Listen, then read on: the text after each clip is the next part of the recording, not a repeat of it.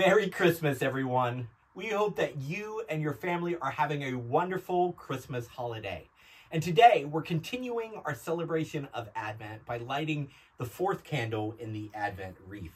In the first week, we had the candle of hope, and then we had the candle of peace, and last week we had the candle of joy, and today we're lighting the candle of love. Jesus is the love of God on display for the whole world to see. So what is love? The word is everywhere in our culture, so much so I think sometimes it has lost all meaning. I mean, I love my wife and my daughter, but I also love tacos and Star Wars and board games. And we use the same word for all of it. We use the word love so frequently, sometimes I feel like it has no value at all. Biblical love, though, is wanting the best for someone else, even if it means sacrificing something of yourself to see it happen. And when you look at the story of the Bible, it is all about this kind of love. In the beginning, the Father loved the Son, and the Son loved the Father and the Spirit, and the Spirit loves the Father and the Son. Before there were atoms or particles or stars, there was love. Love is the heartbeat of reality. The Father, the Son, and the Spirit created people to share in their love.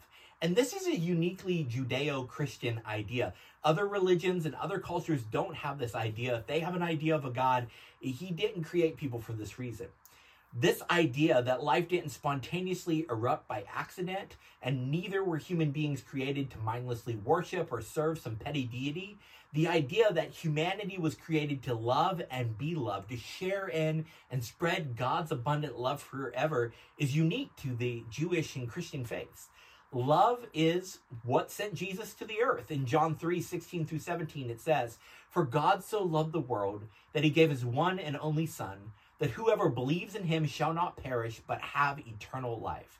For God did not send his Son into the world to condemn the world, but to save the world through him." And Jesus summed up the purpose of life as love. In Matthew twenty-two, thirty-seven through thirty-nine, it says, "Love the Lord your God with all your heart, with all your soul, and with all your mind." This is the first and greatest commandment. And the second is like it. Love your neighbor as yourself. What does God want out of humanity? To love him and to, for us to love each other.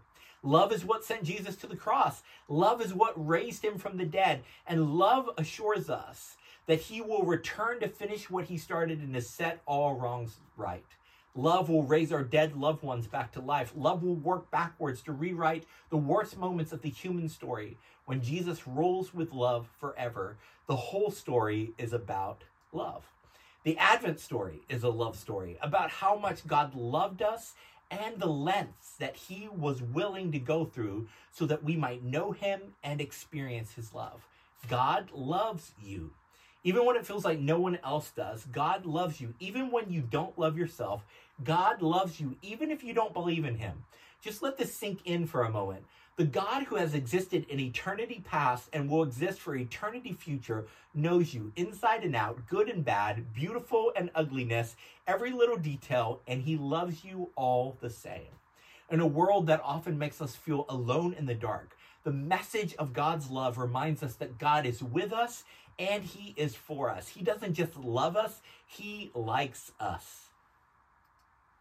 In Matthew one twenty-three, it says, "The virgin will conceive and give birth to a son, and they will call him Emmanuel," which means God with us. Emmanuel, the name for Jesus. God with us means he's invested in us. He's become like us. What happens to humanity happens to him because he became human to save us.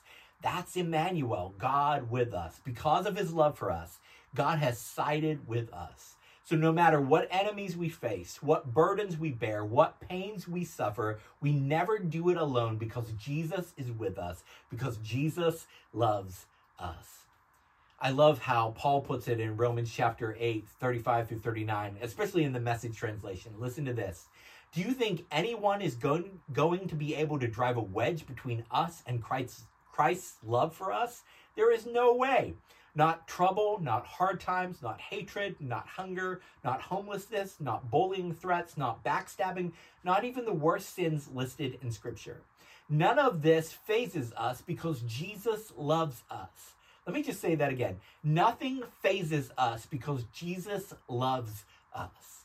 I'm absolutely convinced that nothing, nothing living or dead, nothing angelic or demonic, not today or tomorrow, high or low, thinkable or unthinkable, absolutely nothing can get between us and God's love because of the way that Jesus, our Master, has embraced us. Let me just say that again. Nothing can come between you and God's love for you because of Jesus.